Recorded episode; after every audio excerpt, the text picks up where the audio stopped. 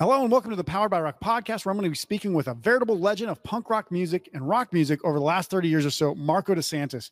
Marko has played in such bands as Sugar Sugarcult, Popsicko, a short stint in the Ataris, and was a member of one of my personal favorite bands of all time, Bad Astronaut. Now Marko teaches music and DJs as well as helps promote bands. His life is intertwined with the California rock scene of the 90s and over the years in so many ways, and I can't wait to hear some incredible stories right after this. You're listening to the Powered by Rock podcast with your host, Isaac Kuhlman. The Powered by Rock podcast was created to help showcase some of the best rock musicians in the world and to pass on to future generations the rock music that has inspired rock fans around the world for decades. We want listeners to be able to hear great stories and life experiences directly from their favorite artists, as well as dig deeper into music theory and talk rock like no other show you've ever heard. This isn't about looking cool, it's about getting real and having a great time. Without further ado, let's start the show.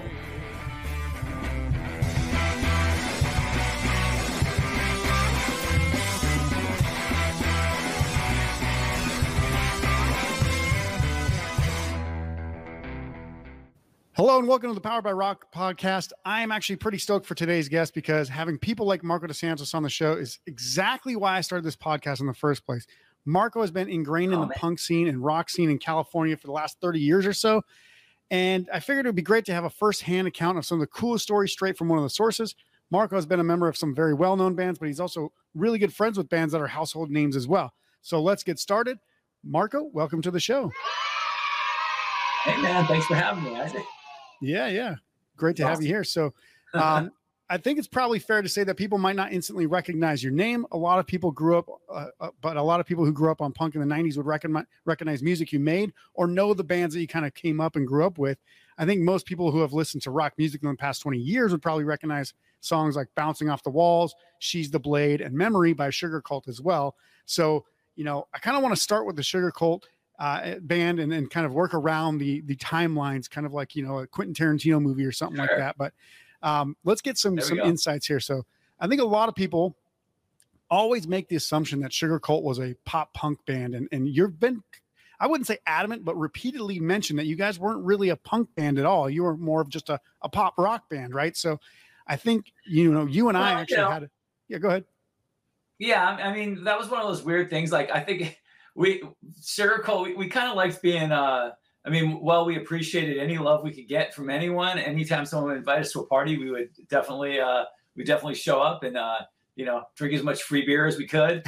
But you know we had this kind of lone wolf vibe about us, where not not because we thought we were better than anybody else or because or anything like that. If anything, it was probably an inferiority complex Yeah, but we just sort of had our own thing where we're like we kind of just do our thing we don't really want to have this like we never really subscribe to like the the sort of like tribal kind of group think um Yeah. clicky vibe of uh, that you know tends to happen in a lot of music um when you get when you when you end up sort of like um getting attached to uh, any one particular genre and i think that Yeah. that's just a natural thing all the guys in our band we you couldn't have four more different individuals if you look at Sugarcult individually, you would never even uh, like it would blow your mind that we're even in the same band with each other. you know, we all like such different things and come from such different backgrounds musically.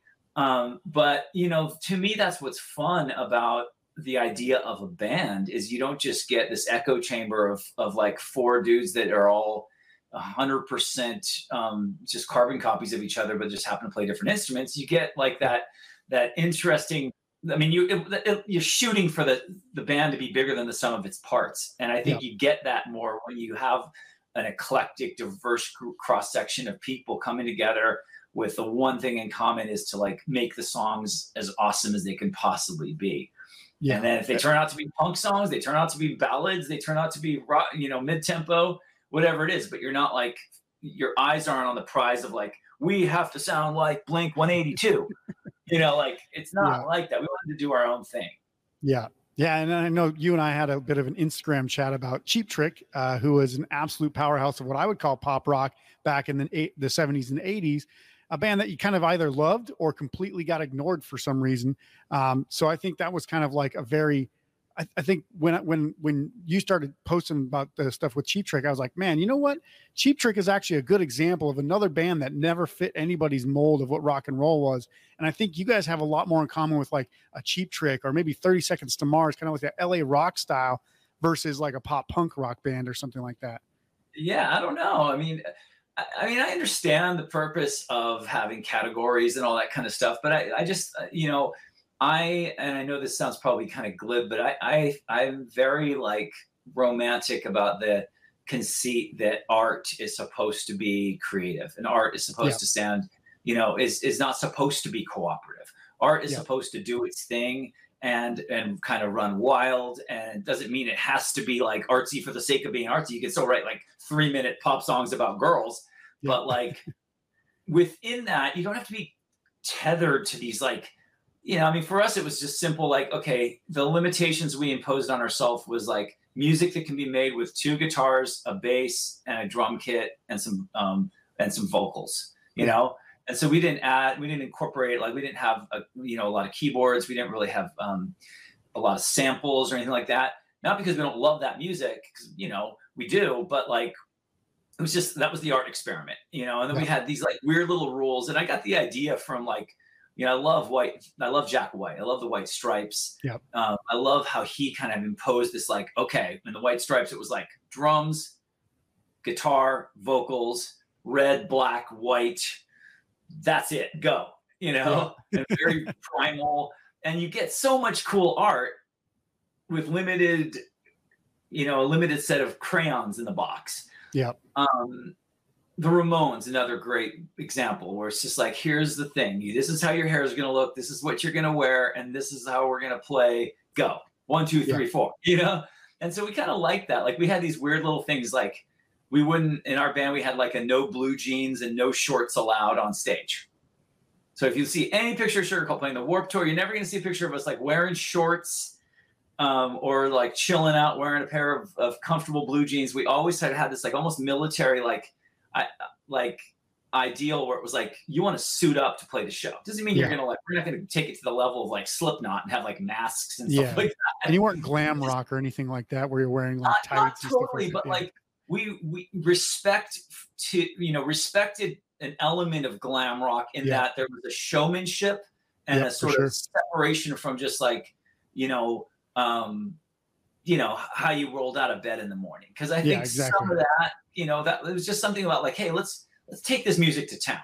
You know, yeah. and the bands we thought were cool growing up, you know, you know, I think a lot of that has an influence on you. And um, anyways, blah blah blah. But I do appreciate the cheap trick comparison, and I think it's appropriate because like Cheap Trick had like two good looking guys and two dorky guys, and our band had two good looking guys and two dorky guys. I would consider myself one of the dorky guys. Uh, I was gonna um, say, I was gonna say, who's a good-looking guy? So the other one, who's like the ugly guys, that would be Tim and Aaron. Okay, Tim and Aaron. and then me and the drummer were the weirdos. Okay, so um, and then you had like songs that everybody knows, like "I Want You to Want Me," "Surrender," maybe yeah. like you know. But then there's so much more to their catalog. If you if yeah. you get into Cheap Trick and music, and you realize there's so much more than like the hits you hear on the radio. Well, it's the same thing with Sugarcult. People, most people know Bouncing Off the Walls, Memories, Stuck in America, Pretty Girl. But then there's all these other songs that you can check out. A lot of people um, like retroactively have discovered our third record, Lights Out, mm-hmm. which they assumed that they didn't hear because it didn't have like a giant hit on it and it didn't get a really big push. Well, that was for no fault of the record's own yeah. or for our band's own. It was because our record company we were on had all this drama that happened to it.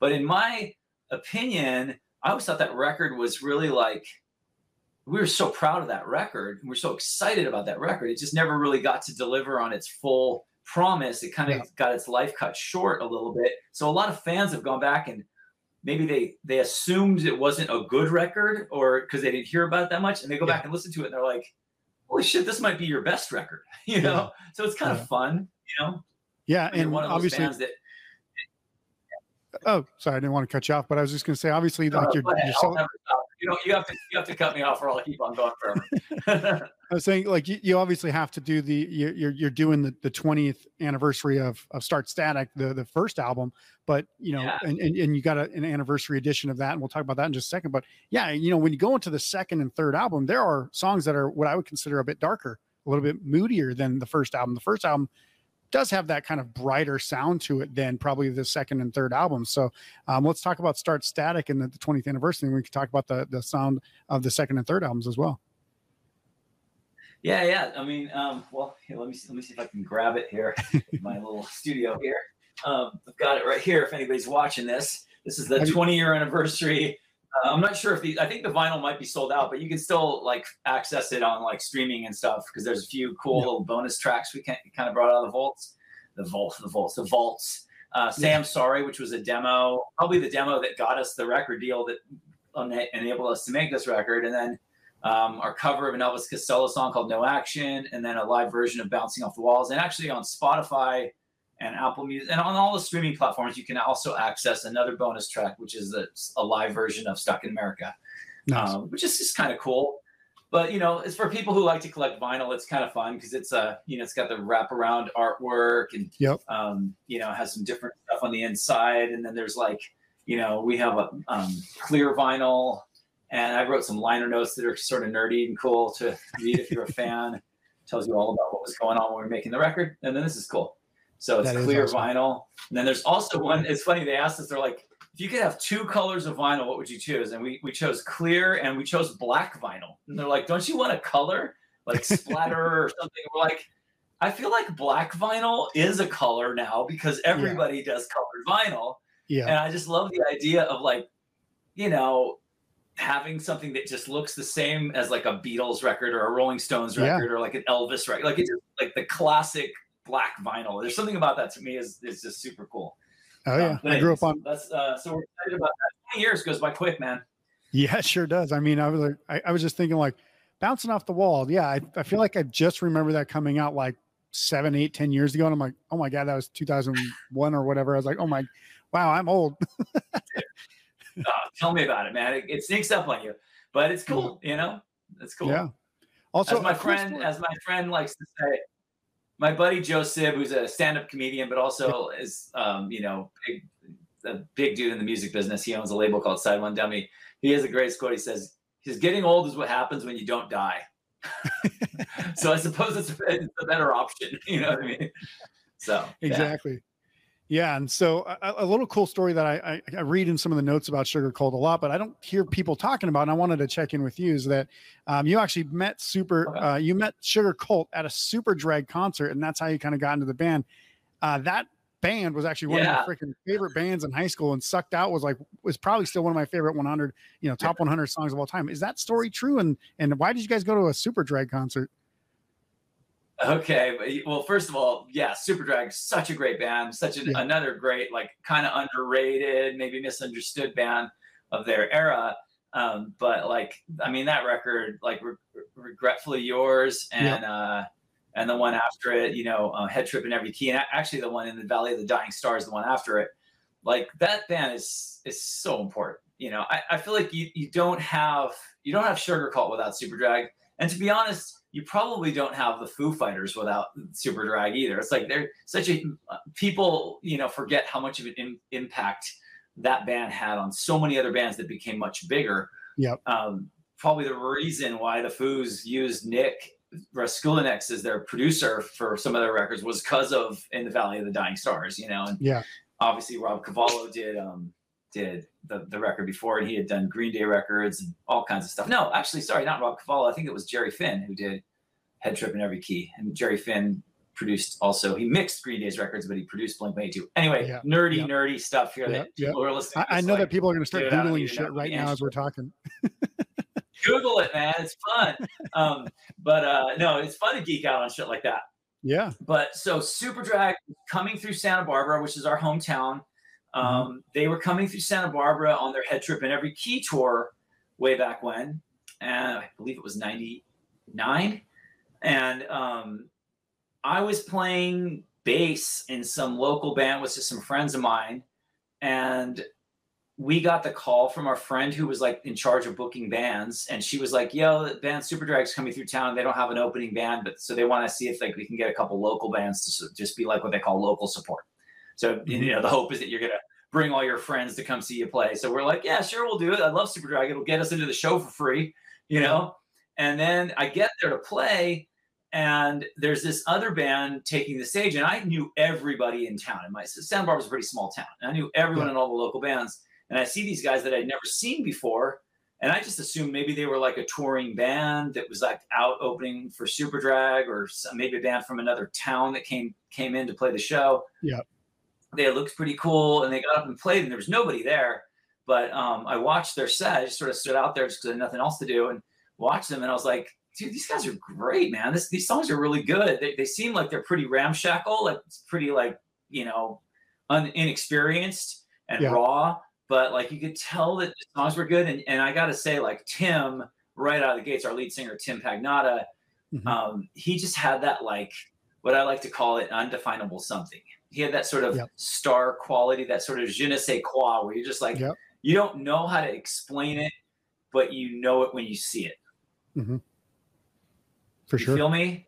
Yeah, he has that thing and you just like there i was just there's something about this guy he's got this like he looks he looks like he's supposed to he looks like he's born to do this like he's Yeah. up there he looks like he owns the place he looks he's presenting it as though he's the headlining band that's got a major label record deal yeah, behind him. And and he, so i went up to him afterwards and i was like dude what's going on? I'm marko. What's you know um one of the bands you know who are you guys? And he's like oh dude my name's tim. He's like, that was actually our first show ever. We're just like some kids that go to the community college here, and we just like threw this thing together because we got an opportunity to like, you know, someone said, hey, they needed local support for the show, and he was a Superdrag fan, so he, you know, he kind of like they just kind of cobbled it together. They'd been jamming together, and I was like, dude, that's insane. You guys are so good, um, and we just kind of like exchanged numbers and. Uh, he actually had come up to me and, and it, it acknowledged like he liked what I was wearing because I sort of dressed different than all the other guys in my band. I had like a suit jacket on and just Yeah. I looked more like the way his band was dressed, you know? Yeah.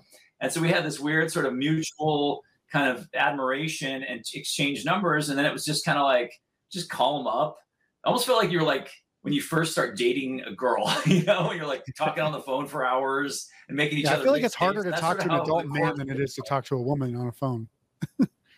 it's weird. Like, yeah, because there's that weird, like, oh, we'll have a beer together. Uh. But it was like we talk on the phone and we just nerding out about music and um, just about kind of bonding over things we thought were cool and things we thought were lame.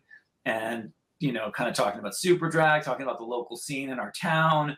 And then it just kind of like, kind of came to that weird, con- awkward conclusion where it was like, dude, why are we not playing in a band together? You know, and I was like, dude, it's too bad you guys already have a guy playing bass because I'd love to play bass. And I mean, I've told this story a million times. And then eventually he's like, yeah, okay, whatever. And then he, he calls me up one day and he's like, leaves a message, a voicemail. And he's just like, um, I don't know what you're doing, but, uh, you know, give me a call. I have an idea. And I call him. He's like, so I feel like this band is supposed to have another guitar player because there's so many cool little parts to these songs, but I can't play them while I'm singing and, you Yeah. know, playing at the same time. And uh, so they'd done a couple shows, and I think he realized that the band wasn't meant to be a trio. Mhm. And um, and so he asked me, he's like, I don't think you know we're gonna. I don't think our bass player is gonna leave anytime soon.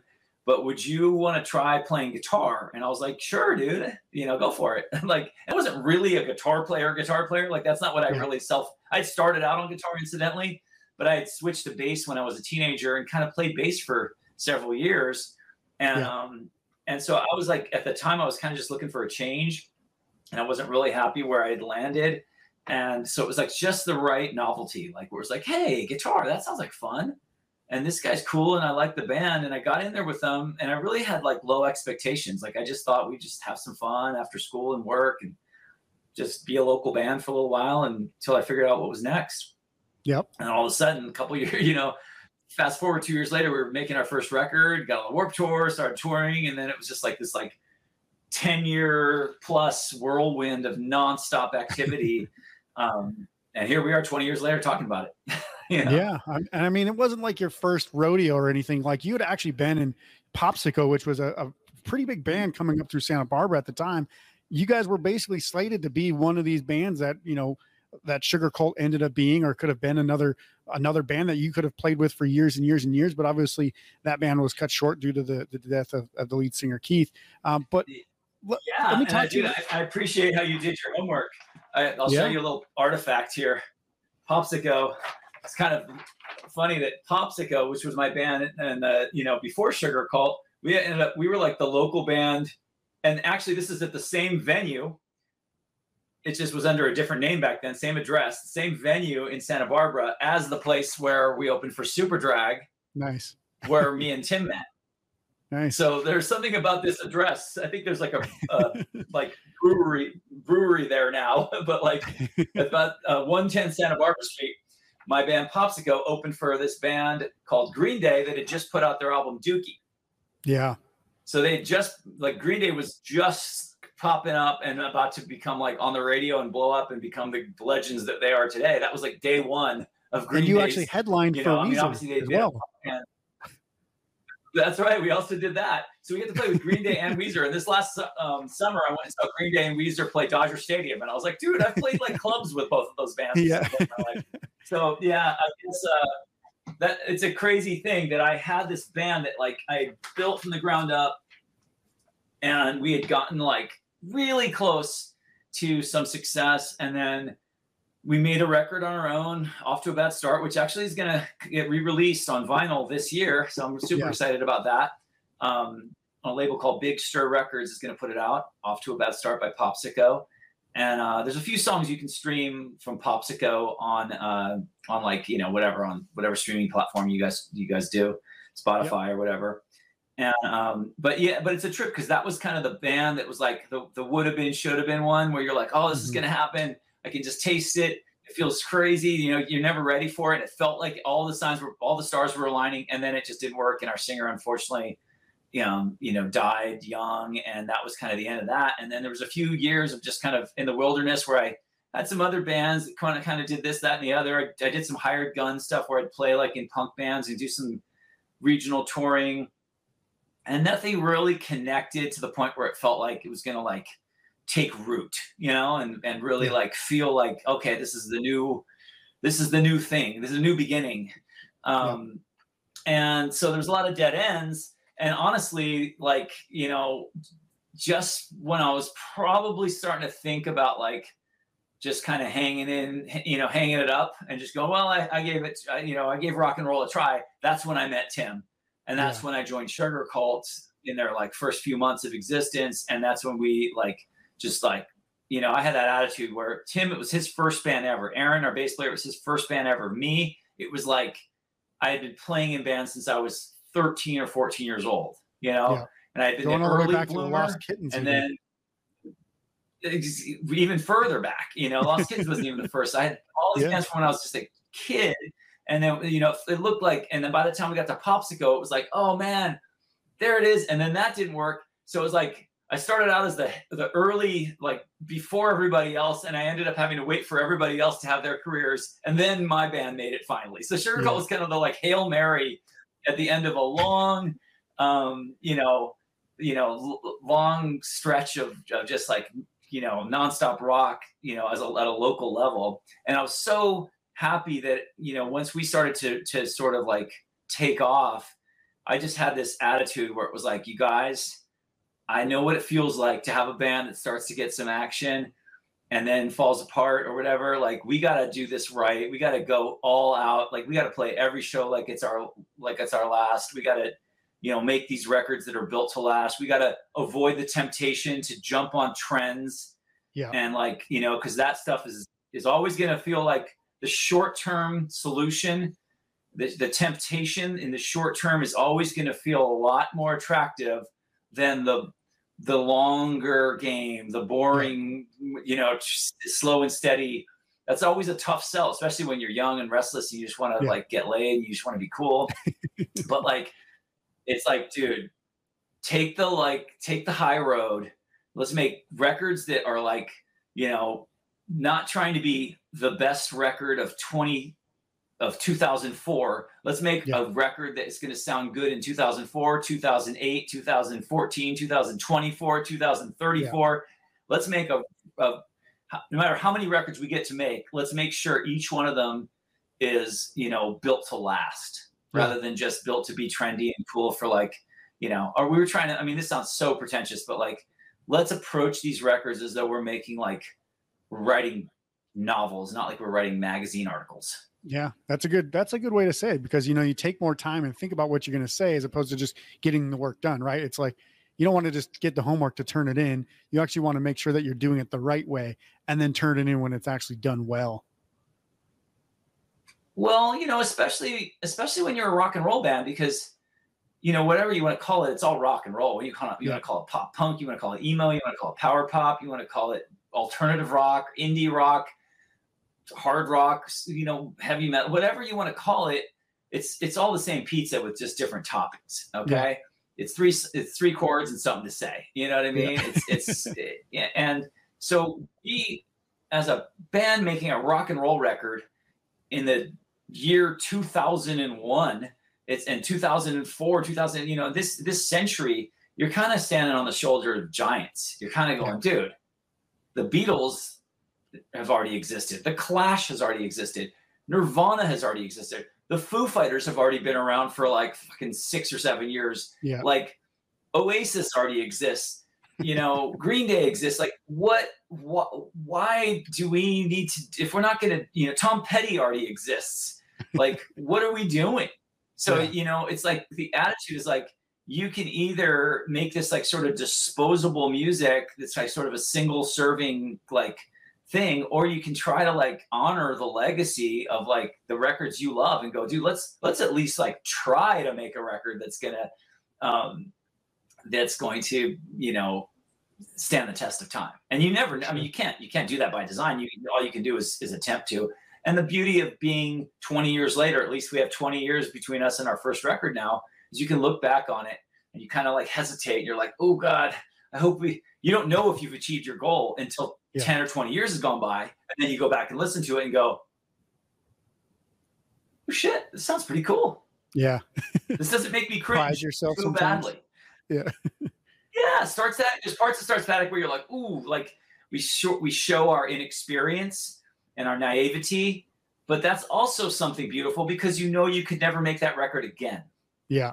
Because because you try to polish it up and make it better, and it's like, why doesn't it? Why don't you just leave it as it is? It, would lose its charm and its character. Like part of the character of that record is it's got that like bratty first record. You, it's it's your handshake with the world, like, and and that's kind of exciting. You can never really, yeah. you can never make your first record tw- uh, twice, you know. Yeah so, um, but that said, I feel like we approached each of our records with a brand new. Each of our records had a new set of circumstances. With with Start Static, we were a brand new band, getting signed for the first time, making a first record. The second record, Palm Trees and Power Lines, it had a different set of, of newness to it because we had a new drummer. We had Kenny yeah. Livingston that joined the band because um, Ben Davis had departed, and so we having a new drummer is like having I don't know. I I guess this is a shitty analogy because I never had a heart transplant, but it's almost like having a new heart or having a new engine put in your car, or like yeah. maybe you know just that it's a you're still you, but there's a different system in place. Yeah, you know? no, I agree. Um, yeah, one hundred percent.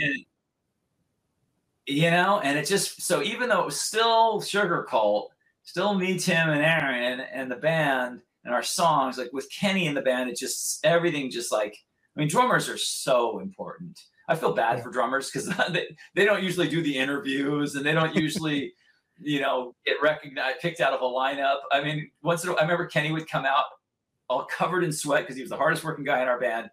And like some kids would come up to him and go, Hey, when's the band coming out? and he'd be like, I mean, luckily, usually if you have the kind of ego that you want attention, you're not going to choose drums because that's kind of more of like a you're hiding behind a bunch of equipment. Yeah. So you're, you're going to be like a if you're more of a peacock, you're going to be the lead singer, like a lead guitar player, you know. Yeah. You, you know, so it didn't hurt his ego because he's a pretty confident guy, but just you know, drummers don't get enough credit, man. I mean, obviously there's certain drummers that are like frontmen, like Travis Barker or something, yeah. but like drummers, you know, dude, I mean, I'll just say, like, drummers make or break a band. I mean, having Kenny in our band made us sound like grown-ups. Like, yeah. we're all a bunch of hacks, but Kenny was such a beast on the drums that it just like kicked us up into like the like we could go, we could we could go head to head with like anyone because yeah. he was like he was that kind of drummer where it was just like he was like a he was a drummer's drummer, and it was just like having him in the band just just turned us from like awkward teenagers into like grown men. You know what I mean? Like Yeah. grown ass men. we went from awkward, insecure teenagers to grown ass men on palm trees and power lines.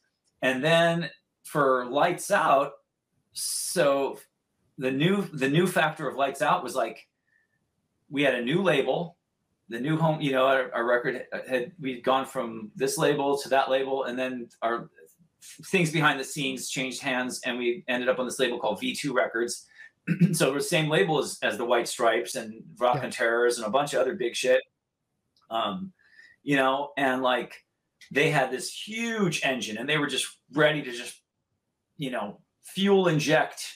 And like all they were they were like we will spare no expense. We'll go all systems go. You guys have proved yourselves. At that point we had toured with green day on their american idiot tour. We had toured europe o- playing arenas and stadiums opening for blink 182 we had done the main stage of the Warped Tour Yeah. you know where we're like one of the main bands coming out and the whole sea of people you know so at that point we had this like we had this confidence where like the first record we're like we didn't know what was going to happen. We're just a local band from a small town by the beach. No idea you know if anyone's going to care. First record.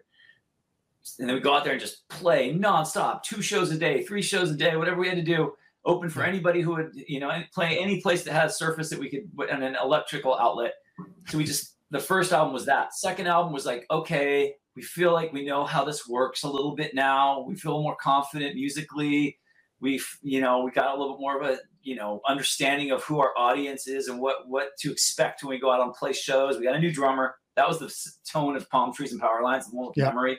And then by the time we got to lights out it was like dude we're ready to we're ready to be the upperclassmen now like we Yeah. felt like we were ready to like not apologize for our existence anymore and like start doing headlining shows start doing just bigger bigger bolder moves and then unfortunately things kind of just like fizzled out with our with our label and we we never fully recovered from that but Yeah. still uh, you know it's a it's a record people should listen to Yeah, for sure. And during that time, you actually started a side project with one of your good friends, Joey Cape from Lagwagon, who you've known for years and years in Bad Astronaut. Now, Yeah. Bad Astronaut's actually one of my absolutely favorite bands of all time. Um, you know, this was you, Oh, uh, Joey, and Derrick Plourde, who played in Lagwagon, also from the Ataris as Yeah. well. Um, but let's talk about this because Bad Astronaut was also it was like these guys from Santa Barbara who kind of knew were known for punk and, and punk bands that put together what I would consider a very not punk albums at all. And it's just a rock slash, you know, it's more like maybe in the alternative genre, if you want to say that. But what was it like, like working with Joey and Derrick in that band versus the other projects you've been in? And I know you obviously did like a, a re-release of that as well with a big box set.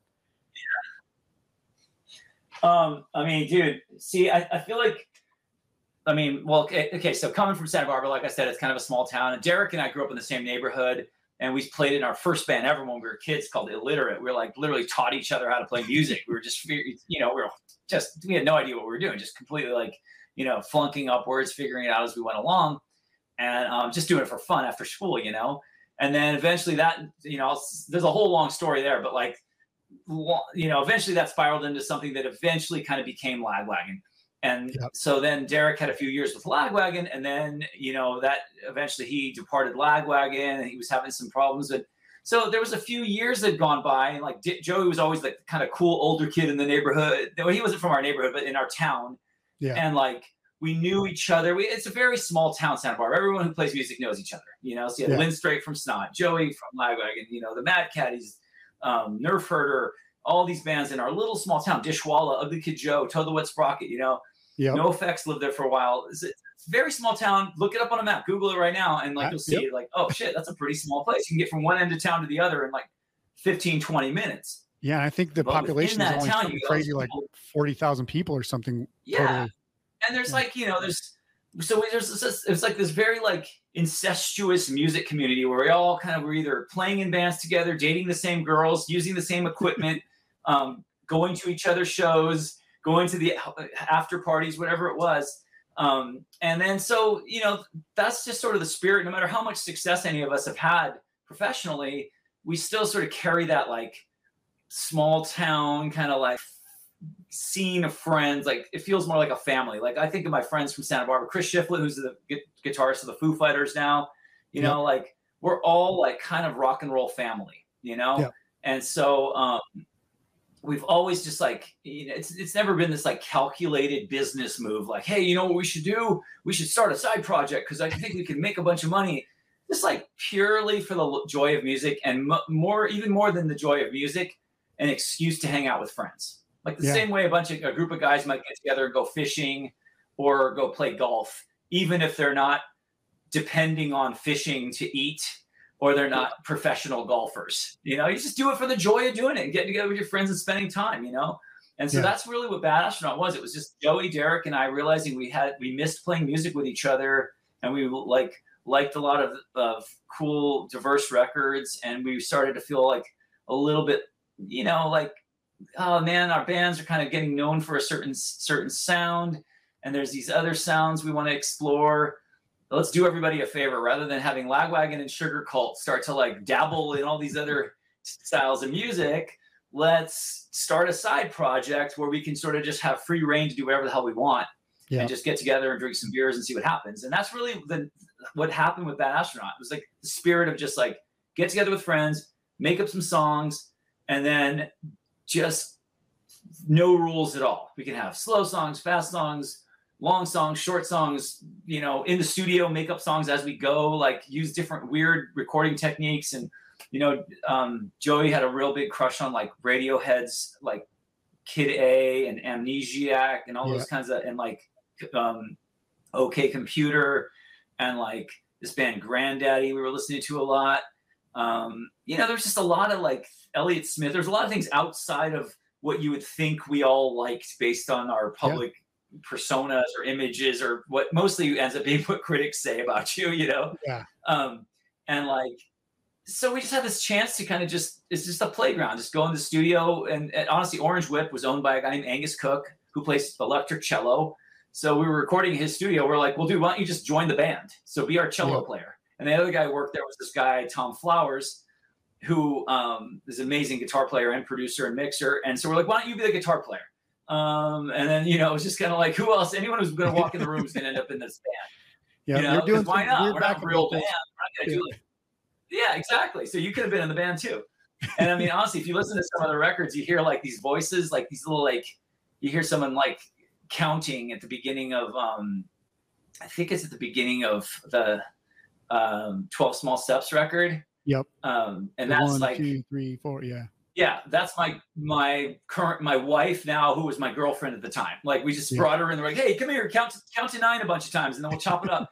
Another one, you hear like um, you hear some like a, a guy and a girl talking to each other. That was literally Mm-hmm. like the two like like college kid interns at the recording studio were like, "Hey, Pete, hey, Alyssa, get over here, say this on the microphone." You know, like it was just that kind of spirit. Like there was really some of the weird outros you hear that sound all phasey and weird. That's literally because we were at rehearsal and like improvising and like had one of these old school like tape recorders and we would Yeah. like record our rehearsal in case we came up with any good ideas.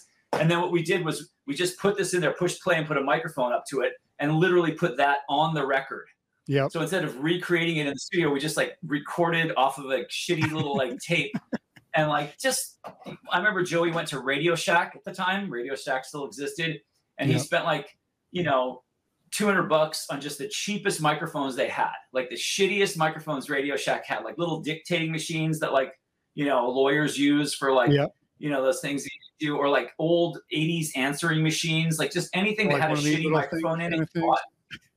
Exactly. Just like the, the shittier the mic, the better. And he just bought them all and brought them in there and like put them on a table and plugged them in and recorded the drums with those microphones. That's so crazy. you had that and you had the fancy microphones. So you had that to mix in. So you have this like microphones that were like distorting and like, Yeah. you know, with like really nice fancy microphones. That mentality, that sort of like Sergeant Pepper's Pet Sounds, OK Computer, that's that using the studio as a as an instrument, you know, was was and I don't think, you know, I think we got it right maybe, you know, six out of ten times. But you know, well, I guess it was that- still worth literally it. every one of the albums is is fantastic. I've listened to them probably 300 to 500 times each, and Oh you man, know, thank you. uh, it's you. it's I think when when you put minds together like your guys' minds and just let all the barriers wipe away, you don't you don't get the same record that you've ever heard before. And as soon as I heard uh, Acrophobe the first time, I was like, well, what the holy shit is this? This is amazing. And then the second one came out, obviously, uh, uh, Houston, we have a drinking problem. And I was like, this is fucking even Yeah. better. Like it's taken it up a notch.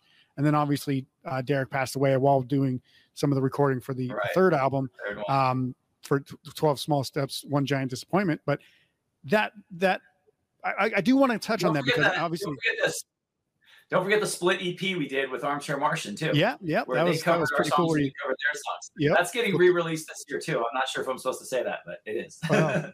yeah. breaking news, I Um, guess. Huh? But yeah, so I mean, I- I mean, there's there's a weird like. Sometimes I feel like I have this like, you know, I am like this identity crisis where it's like, are you the guy from Sugarcult, who, you know, or are you the guy from Bad Astronaut? Are you the guy from Santa Barbara? Are you the guy from LA? It's like, the I guess the moral of the story is you don't have to, you know, it doesn't have to be either or. You don't have to check Yeah. one box, you know. Yeah. And and I just kind of like, if anything, I just I hope our bands serve as an example to anybody out there who wants to play music. It's like, dude, you know, give yourself permission to just be an artist and not feel like you have to like um like I love that line by the song Boxcar by one of my favorite bands, Jawbreaker. They say Mhm. like, I'm coloring outside your guidelines. I was passing out while you were passing out the rules. One, two, three, four. Who's punk? What's the score? it's just, Yeah. it's like, give me rules. It's or Picasso, his quote. You know, learn the rules like a pro, so you can break them like an artist. Don't just Yep. learn the rules. Learn them so you know where the guidelines are, and then fucking color outside of the guidelines. Like you don't Yep. have to be. um you know, you don't have to be a punk band the same way someone else is a punk band. Yeah. You know, to me, Sugarcult was very punk rock in spirit, but we were never punk rock by design. We never Yeah. sat down and had a like at a boardroom table and said, "Let's be a punk band." You know, Yeah. you be the guy that does this kind of a jump. I'll be the guy that wears the Hurley T-shirt, and you be the guy that wears the Atticus t shirt. It was just never that conversation. it was just let's be a rock and roll band. Hey, turns Yeah. out the songs people like by our uh, people like the song "Bouncing Off the Walls." It's kind of punky, I guess. You know, so then people start calling you a punk band. You're like, well, what about Lost in You? And I changed my name. Like, let's just not talk about those right now. You Yeah. know, what about yeah, those are the California? experimental tracks. you Yeah, it's just like you know, I don't know. I know people in all of those bands. I, Yeah. You know, we're friends with all these bands. They used. We, you know, we're great friends with them and and, and Good Charlotte and uh, Jimmy Eat World, and, and we've toured and become friends with so many of these bands. Motion City Soundtrack. The last thing any of those bands are talking about is you know whatever kind of box the, the, the culture has put them in you know Yeah. you talk to the like oh my god like the dude the bass player from good charlotte will turn you on to like thundercat and the most crazy fucking neo jazz you know the, the dude from motion city soundtrack is all about like crazy 90s shit like Superchunk and archers of loaf and, and like poster children and all those kinds of you know the Yeah. last thing he's talking about is like you know all American Rejects and Fall Out Boy. Although those Yeah. bands are rad too, and you talk to those guys, like you talk to the guy in All American Rejects, all he wants to talk about is Def Leppard. You know, you talk to the guy in Fall Out Boy, all he wants to talk about is Iron Maiden. It's like Yeah. it's not what you think. You know. Yeah. I've even talked to the guy. I've talked to James Hetfield from Metallica, and all he wanted to talk about was James Taylor. Like he wanted to talk about like '70s singer songwriters. Yeah, Every- folk musicians what and you stuff. Yeah. yeah, you don't have to be so tribal and like I like fat records, so therefore I only like music that goes, you know, or I like Yeah. pop punk, so I, I it has to be New Found Glory or something. It's like, dude, just love music. It's Yeah. like, do you love music or do you love like? And I get it. People Yeah. want to feel like they belong Yeah. to something. You know, That's why they all dress the same way. And you go, why are you dressed exactly like the other person, but you're not a conformist? Exactly. Yeah. Exactly. Different, just like everybody else. Yeah. But like, um, you know, it's just anyway. I, you don't get carried away with all that that stuff. But you know, the bottom line is like, I look at it like, what the hell does Sugarcult and Bad Astronaut have in common, other than the fact that I'm in the, both of those bands and they're both from Santa Barbara? And I go, you know what? Both of those bands went into it with a very humble um, mission to just Yeah. make good, make the songs as good as they can be, and have fun with friends. You know, Yeah. and if you do it in, with that way, I feel like you it's a labor of love and then somehow it becomes kind of attractive and sexy and other people somehow are drawn to it and i feel like people can tell that's the other thing when i hear someone like you like you're serious enough about music to have your own podcast about it and do all these kinds of yeah. things it's like and you care about bad astronaut makes me feel like it worked because yeah. i'm like dude if you do something and you put in that sort of secret ingredient like you do it with as a labor of love with your friends just because not with any sort of like end game strategy sort of thing that you're trying to do. I mean, of course, we want to be successful. We want people to hear the music, but it isn't like how do we get rich? How do we get famous? How do we get how do we get included in the cool new trend that's yeah. currently on the cover of the magazine? If as long as you remove those kind of things and you just do it for the the I don't want to say the right reasons because the right reasons are I mean if you're someone who's broke and you need to make money, the right reason to do it is to make money. So that's not the yeah. wrong reason, but like it's like if you just do it sort of without trying so fucking hard, sometimes it turns out okay. And yeah. sometimes it turns out more than okay. Sometimes you end up hearing your song on the radio and getting like big checks in the mail and going, oh shit, that's awesome. You know? Yeah. and sometimes you end up having people like, you know, want to buy it on vinyl 10 years later in a box set. And it's like, I look at some of these songs and I'm like, oh my God, I, it's so crazy that people take that song so seriously. Like we were literally like hysterically laughing in a room, like seeing how far we could push it and like trying yeah. so hard and failing so hard to imitate something that we thought was cool by another band. you know what I mean? Yeah. But that's that's how it works, I guess. And I'm sure yeah. those bands are the same thing.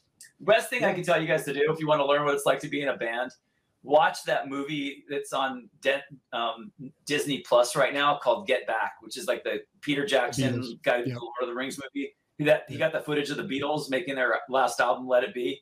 Yep. Dude, you, everyone, just, we all want to think that, that at least the Beatles of all bands are immune to the things that happen to every band. And then you watch that and it's so humbling because you're like, oh, they're just like every other fucking band in the world. Yeah yeah, the even the greatest band of all time still didn't have their shit together. Two guys trying to be the leader, one guy kind of begrudgingly being the, the benevolent dictator, while the other guy would be, but he's too chaotic and erratic. And then the other guy yeah. who is equally brilliant, but just doesn't have the self confidence to be the leader. And then the other yeah. guy that just is the smartest guy in the band, probably, who just shuts the fuck up and just waits for everybody. That's Ringo. You know what I mean? Yeah.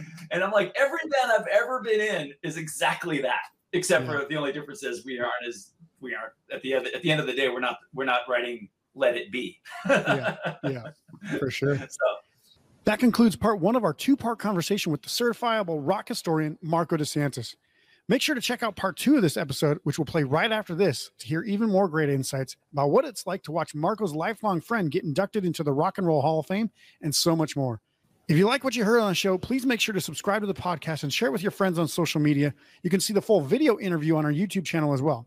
Also, if you want to check out some of our written content or any of the products or merch that we have available, go to poweredbyrock.com to read our absolutely free rockin' blog full of album reviews, interviews, and a list to keep you entertained.